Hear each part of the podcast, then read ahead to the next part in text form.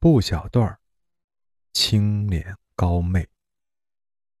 小学时，一个大学生姐姐讲她在宿舍里的亲身经历，我复述过很多次，但每次讲起来还是有些许含义。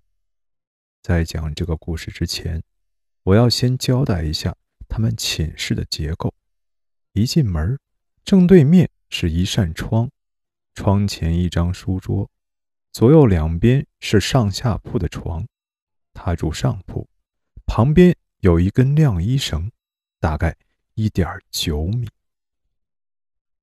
一天晚上已经很晚了，其他人都睡得很熟。唯独这个姐姐还没有睡意。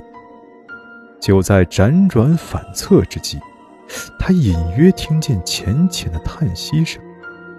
他从床边探头出去，借着窗外的月光，看到一女子梳着学生头，一身红色装扮，坐在书桌边叹气。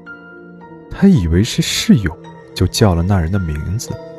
接着，红衣女起身。将脸对过来，高度超过了那一米九的晾衣绳，脸色青绿发黑，看不清五官。情急之下，他将被子扔过去，红衣女消失了。第二天，妈妈非常神秘的叫他赶快回家。到家后，说昨晚也看到了那东西。竟和自己见到的一样。后来，烧了纸钱，泼了米水，倒再也没发生什么了。